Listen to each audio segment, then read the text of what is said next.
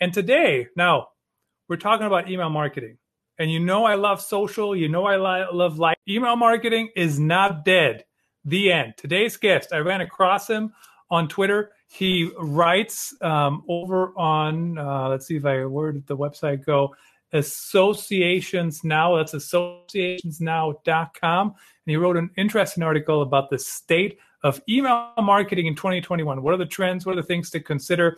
Uh, he works with manifest.com. Ernie Smith, we'll get him on the show here. Ernie, thanks for joining us today. Really appreciate you making the time. Glad to be here. So tell us about uh, email marketing. What do we have to think about? And I mean, always, it's always an interesting topic, right? I mean, it's not dead. Ask my email inbox. But what are the trends we have to focus on this year? You know, the thing is, I think the email has been has been around forever, and I think that there's always conversation about it dying. And I think that in many ways, email marketing is more here right now than it probably has been in quite a while. because every, I mean, because everybody is, you know, checking email. I mean, it's hard for me to keep up on all these social streams, quite frankly. But why? What do you mean by that? Why is it here more than ever? Well, I think that I think that part of it is that there there's a lot more sophistication in sort of the tools that are being used by by businesses to reach customers. But on top of all this, there's kind of this this trend that's going on right now that's really picking up where uh, more personal newsletters are also really really coming into style uh, where it's becoming a little bit more of a a way to a way to have an intimate connection with readers, not just uh, not just to have like a really targeted, you know, marketing strategy as well.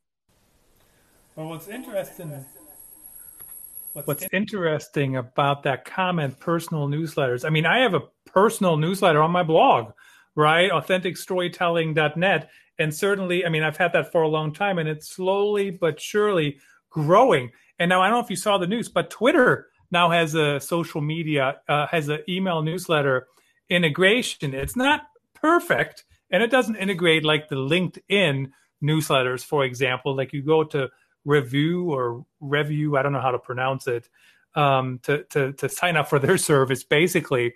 Um, but everybody seems to be pushing email for sure. Yeah, absolutely. And I, I, think that Revue is a really good example uh, because uh, that before before Twitter bought it, literally last week they bought it. Um, it had been a service um, that was a paid service that uh, a number of uh, media outlets, uh, such as the markup, used to to basically send messages to to their audiences. So the fact that like this was like a professional tool that is now bought by Twitter and is kind of being pitched as this free thing that consumers can can use as well as businesses. I mean, like I think that that kind of shows how the tide is changing in uh, email's favor. So interesting comment. I actually blogged about that over on authenticstorytelling.net.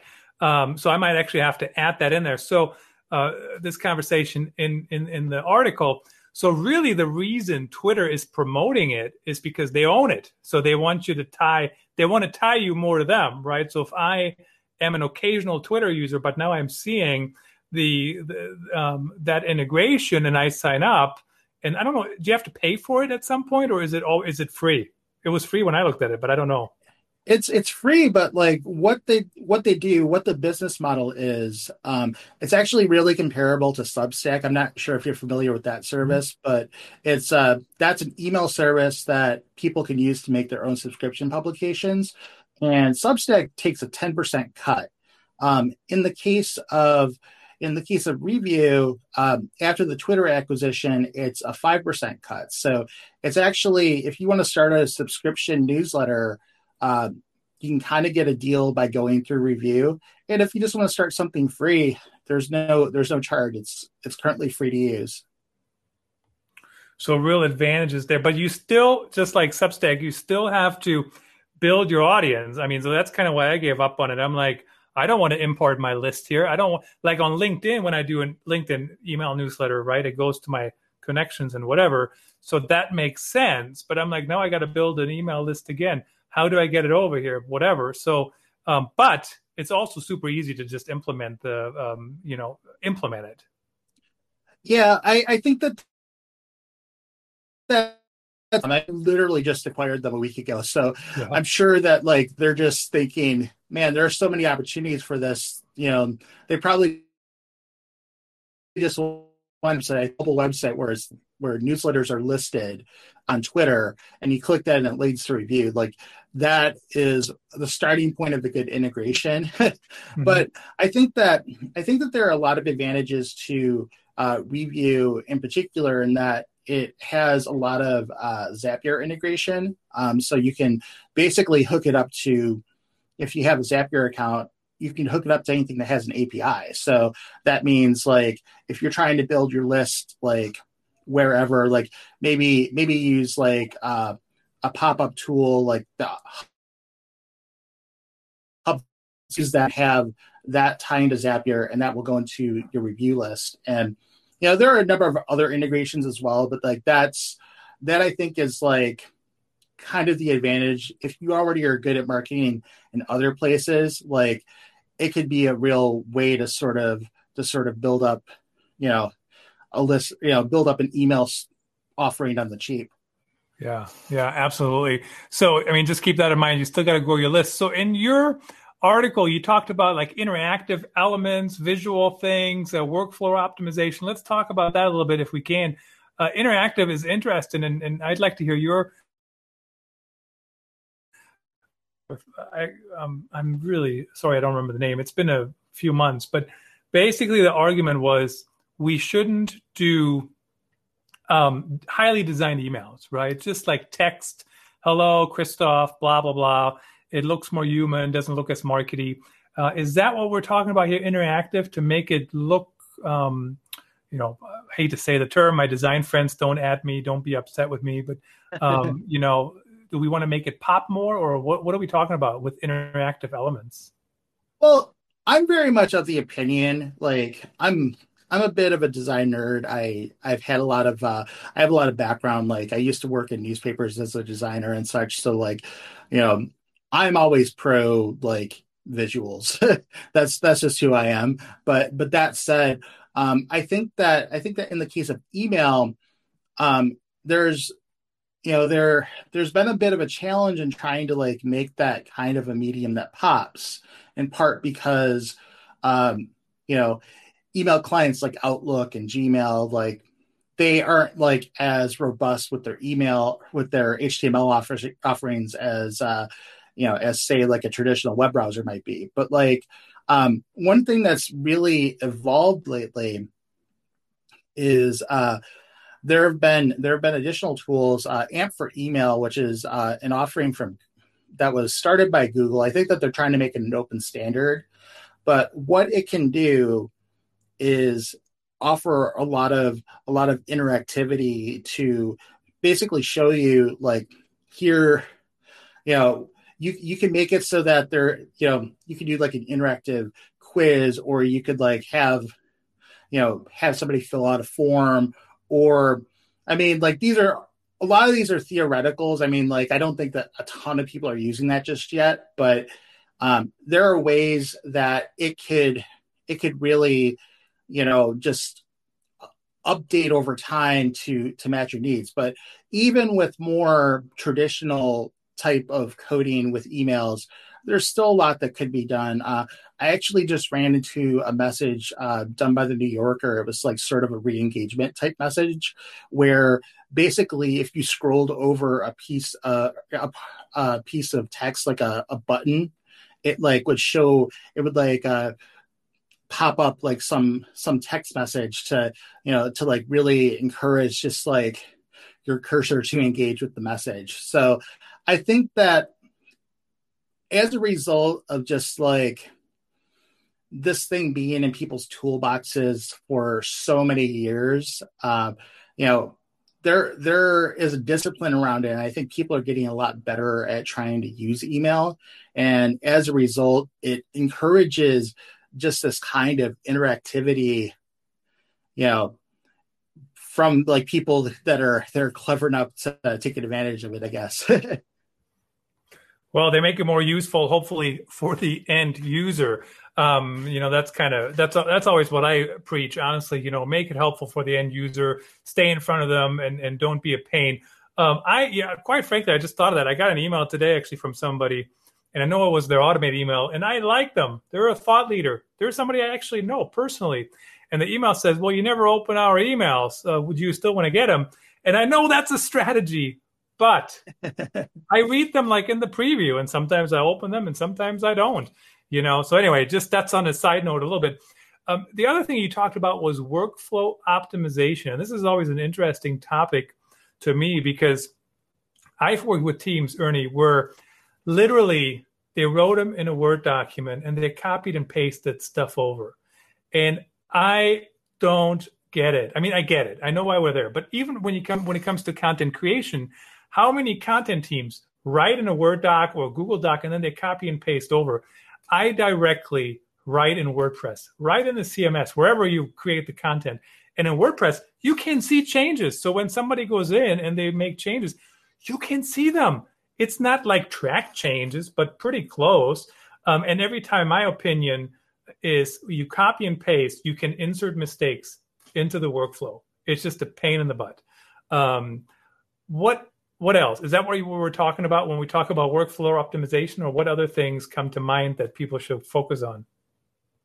I think that I think that that's part of it. Um, I think that there's, yeah, I I honestly, I have kind of strong opinions about this a little bit, but I do think that a lot of people who send emails, you know, you know, especially those that are intended to be like actual newsletters to send news, they don't they don't take they they they approach it like you know oh we'll just build this in MailChimp or whatever. And, you know, that just adds a lot of steps to the process because of the way that they have to they have to build it. I mean, you know, MailChimp's editor, it's fine for what it does, but you know, I think that I think that what we're seeing a little bit is that there are pushes to take advantage of okay, we already have WordPress, we already have Drupal, you know, how can we make how can we make the workflow work within those? And I think that there are a couple of things that are being done on that front, which are really interesting. But I also think that it, you have to think about editorial workflow as well, which means like how the content is timed, how you know how it's it's built out. And in the case of more automated messages, basically building out like specific workflows. So like if you're trying to do a re-engagement campaign, like this is you know this is how it's done you're not reinventing the wheel every time out yeah and that's kind of what it comes back to honestly reinventing the wheel i mean uh, seriously and, and the other thing is i don't know how how can you automate things so i'll give you an example um, i know some of the stuff you can but um, so if i write an article i have the same inline call to action after the nth paragraph right and i can change the nth paragraph I mean, I can do some of those things on email, right? Like it's automatically, I don't have to recreate the wheel. Uh, what else can I do? I mean, is there, um, we actually, um, Rasa IO, they were on the show uh, way back when, before we even went live with this, with this baby. Um, you know, and they talked about some of the, the AI, how the AI puts things together, you know, and, and based on what, what I, what they think the user might find interesting. I mean, what, what, uh, what other things, um, should we know about? Yeah, I should I should point out that associations now uh, uh, ASAE they actually use Rasa.ai, and uh, you know one of the things that that they kind of do is their their system is RSS like is RSS based. It kind of pulls in from a lot of different places, but like what you know what it does is it actually you know when when things come in and get published you know like they they're kind of set up hierarchically so that so that you know one thing shows up in the top of the newsletter or something shows further down.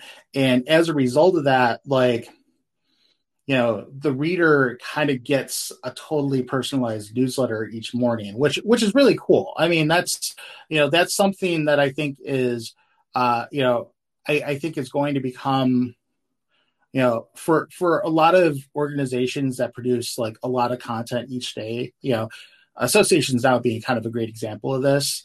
Um, you know, like that helps to encourage readers who may find articles in the case of association more interesting than they might about you know finance or you know technology and it kind of gives it, it, kind of guesses like what they might want and gives them a little bit of a choice. So i think that that is you know that i think is a strategy that is going to become more sophisticated over time.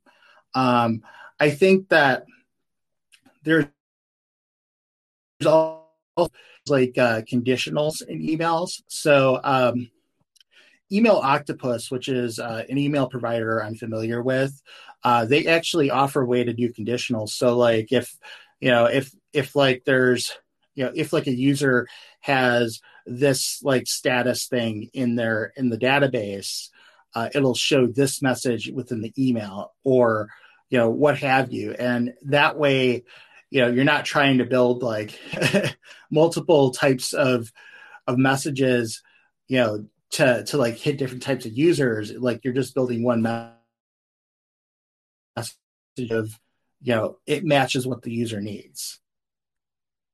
Which of course you know a little bit of a guessing game sometimes. I mean it's it's like you know i'm shopping for my wife on amazon and this happens less and less not the shopping for her but that amazon gets it wrong and now because i looked at something for her that i personally don't care about you know amazon chases me around the web with their ad to buy that and that happens less and less so certainly um, all this technology is getting better as we speak. And I mean, that's kind of the reality of things. Uh, the third item you mentioned in your article was the rise of dark mode. And believe it or not, Ernie, I got nothing. I got no opinion. Philip, I, I, appreciate I appreciate your uh, your honesty on that one. Well, what I will say is that there's been kind of a push, um, probably it was kind of started a little bit by by Apple uh, with uh, Mac OS 10.14 Mojave, um, which was uh, basically, you know, basically the big feature in that version of Mac OS was was dark mode, and um, I'm I'm a fan. Basically, it changes your interface so that as a result, like you know, you're not like getting hit with bright interface all over the place. And one of the things that uh, Safari can do in particular is you can actually put settings in there so that when your user goes, you know, when your user goes to that page and they have dark mode turned on, it'll show a dark version of the page rather than, you know, the bright white page that you might traditionally get. And since Safari is kind of the basis for email in iOS in particular, um, it has it has made this opportunity for uh, mobile emails to to have like a dark mode that matches that matches their user interface. Uh, it's it's become more common in Android and iOS, and I think that while it's not so much in the desktop versions of like Gmail, for example, I think that for for many users, it's just kind of an opportunity to have personal preference. It's kind of a design thing that like really comes out in favor of you know giving you giving the user choice. And the downside of that is if you don't do anything, there's a chance that your email might look a little mangled. so you need to be aware of of the issues with dark mode, even if you're not using it, just so you know, like, hey, like I might need to account for this in the next template that I build. I'm serious. I mean, it never ends. The stuff that we have to worry about and think about. Oh my God, now we have then we have different device sizes. Then we have this. Then we have that. Then we have mm-hmm. uh, whatever it's called, the promotions tab, which I don't I don't really use that honestly, but um, stuff to think about. Then we have the whole thing about now you can delete emails from your Apple Watch, right? Like I see an email and I go trash, right? Boom, done. Um, you can do that from your phone, et cetera, et cetera. Realistically, though, and when it comes to dark mode, how do I like? What do I even have to think about? Or is that more of a design decision? And then how do I test it? I guess. You know, I think that um, you know, one of the things that I'll say is that it is a design thing. I think that with email design, you know, is kind of intertwined to it to a degree because marketing and design are so intertwined. So as a result, like you need to think about it in those terms. But I think that uh, if you're you know if you're a professional if you're a professional marketer and you're making a lot of emails it might be good to invest in a tool that allows for testing. There are a couple out there. A couple that i i know of are litmus and email Email on Acid and basically what those do is they allow you to test one email across numerous clients. So you can get a take you can get a look of like okay here's how it looks in standard gmail here's how it looks in the most recent version of Outlook for Windows. Here's how it looks in uh, Gmail for Android. Here's how it looks in, you know, if you whatever you know whatever option is out there like they've they've thought of it like and and the thing is like people people have you know there are a lot of choices out there and you know there are always those edge cases which might trip you up i mean if you remember like trying to build websites in the Internet Explorer 6 era, for example. Like it's very much like that with email these days. It's it's kind of the same technology to some degree.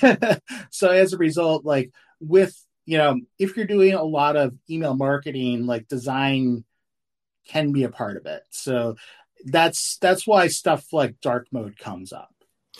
And a friendly reminder to anyone, not just the CEOs, not just the bosses, everybody but especially the bosses.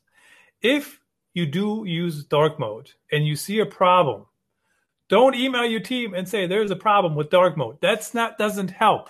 That's like saying to me, Christoph, we don't like you. Because and I'm like, why not? Well, because we don't. Does I can't improve on that. So take a screenshot, send it to the team. I'm sure everybody would want to learn together. I mean, this dark mode, it's it's pretty. I mean, I've actually used dark mode before. I'm not a big fan. I didn't realize how you know what what your take was on on how it fits together. Uh, but every time you see something, take a screenshot, ship it to the team. Um, you know, and I'm sure they don't mind. So uh, web fonts, that's another thing you mentioned in your article. By the way, guys, the link to the article is in the show notes, so you can um, you can click on over and, and, take a look if you like to. Um, what do we talk about here? Web fonts. What, what what is that? Why is that important? Um, one thing I'll say is that for a number, you know, this kind of ties into the same types of issues as dark mode does, which is basically that there are things that are possible like on on the web that aren't as easily possible in email. And one of those things is the ability to to add your own fonts. And i think that you know, what happens is that some of the most, you know, for most users, they may not see like anything beyond like the standard like five or six website fonts. That, for example, they're using Gmail, but there are some areas where the where like fancier fonts are possible, and they tend to be areas that are most attractive to to marketers. Um, a good example of this is is web fonts, which can be used in which can be used on uh, mobile Safari slash uh, Apple Mail. So as a result, like all those iPhone users that are, you know, that they're looking at their at their email, they they have the potential to get like a nicer experience than than somebody's you know some some person who's who's reading their email on uh, on Gmail, for example. So so as a result, like it's it's one of those things where if you look at building email as like here's the experience for most people, but there are potential there are potential areas to add value to more valuable types of users, mobile users being a good example of this. Like there are cool ways to add to add to the experience. You know, I think that it's it's one of those trends that it would be nice if it was in more places. It would be nice if Gmail supported it better. But you know, the fact that like it does show up for a lot of people in Apple Mail, like that makes it that makes it kind of an attractive thing to try out if you're, you know, interested in that type of audience. Yeah, interesting. I, and certainly we need to think about um, how readable is it? How does it look? And and you know, especially on the web too. I mean, 14 font, 16 font size, size font, something like that. My latest book, it's coming out, guys, going live at forward slash going hyphen live. And I got 14 size font. So people can read it. So you don't have to you don't have to bring it closer. Yes, I'm getting older, maybe not as grumpy as my age shows. But anyways, um, finally, you talk about user generated content, and I do have a quick story on user generated content. People have talked about that for a long time, and I grew up in journalism, and of course, generated content that means they don't need journalists anymore. That means they don't need whatever. And and I'm saying this again, just because because people and users are people create content. That doesn't mean we need we don't need journalists. We still need professional writers. We still need live streamers. We still like everybody can go live. Like seriously, can everybody go live like this to six channels and you know Amazon and put in the, into a podcast? Well, to an extent they can, but there is a certain level of skill involved, right? Um, to to pull it off without giving yourself a heart attack every time I'm just giving everybody the advice don't be um, so defensive about using user generated content or working with people. I'm not a big fan of the term user. You know, like, I don't know, people generated content isn't much better, quite frankly. But, you know, they're people, like, they're part of our community, part of our audience. Um, but why is user generated content? Let's stick with the term, whether I like it or not. Um, why is that important and how does that fit into email for the for the year here? Um, I think that I think that one of the things that's really that's really key is that given this is associations now, like one of the things that they're always focused on is trying to engage with their members, trying to uh, you know, trying to engage with the people that they're trying to reach. So, you know, obviously users, you know, takes a lot of forms, but I think that uh, in this case, you know, thinking about thinking about the way that an association or a trade group wants to encourage conversation to happen. You know, user generated content is a great way to do this because if you send out to if you if you send a message out to your members that has a little bit of an authentic feel to it, um, it you know, it feels like it's it, it feels like you're not getting the message from you know top on down. Like it, it, feels like you're you're seeing you know it feels like it's making you a little bit more of a part of the conversation. And i think that you know one of the things i i mentioned in the piece is like you could use tools to like sort of you know pull in this pull in this user generated content. Um, like typeform is a really good example of a tool like this. Like you can use that to just sort of to to just sort of pull your readers occasionally and you know use that as a way to to build out like a regular a regular and that way you can kind of hit them you can kind of hit your members or kind of hit your audience you know whatever the shape that is you know like obviously you know a giant company may have a little bit more of a challenge you know trying to do user generated content versus a small business but I think that the you know the idea basically translates so that it shows that you have you know you you are listening and you are trying to encourage engagement with with readers. And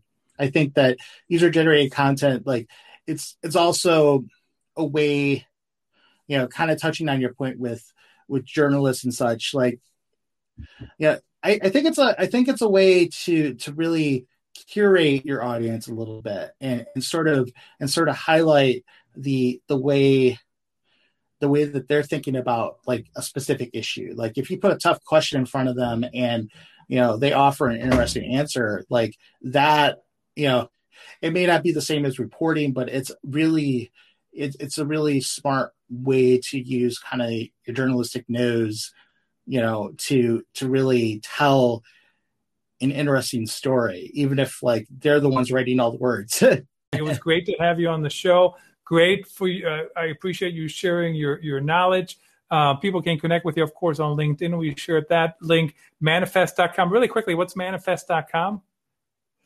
Uh, it is a it is a content marketing agency. Uh, has has a whole lot of has a whole lot of content, a whole lot of marketing. but uh, you know, it was a content marketing agency of the year in uh, 2019. Um, they, you know, and uh, I've been there for over eight years now, so clearly I must like it. Fantastic. And thank you so much. Congratulations um, for the Content Marketing World Award last year. Um, we'll see what happens with Content Marketing World this year. Would would be nice to go back to Cleveland for sure. COVID, I've been in this seat seriously the last 12 months, haven't gone anywhere. Ernie, nice to connect with you. Really appreciate you making the time. Um, thanks again. Yeah, absolutely. Take it easy. This is the Business Storytelling Show with Christoph Trappe. Name a top 20 storytelling podcast and a top 5% podcast globally. Christoph chats with thought leaders and experts to share tips and tricks that can help you tell your company's stories better to drive business results. Available wherever you listen to podcasts, live streamed on major social media channels, and part of the DB&A television network, available on most US television sets and streaming on Roku and Amazon Fire. Here's Christoph with today's episode. Let's go.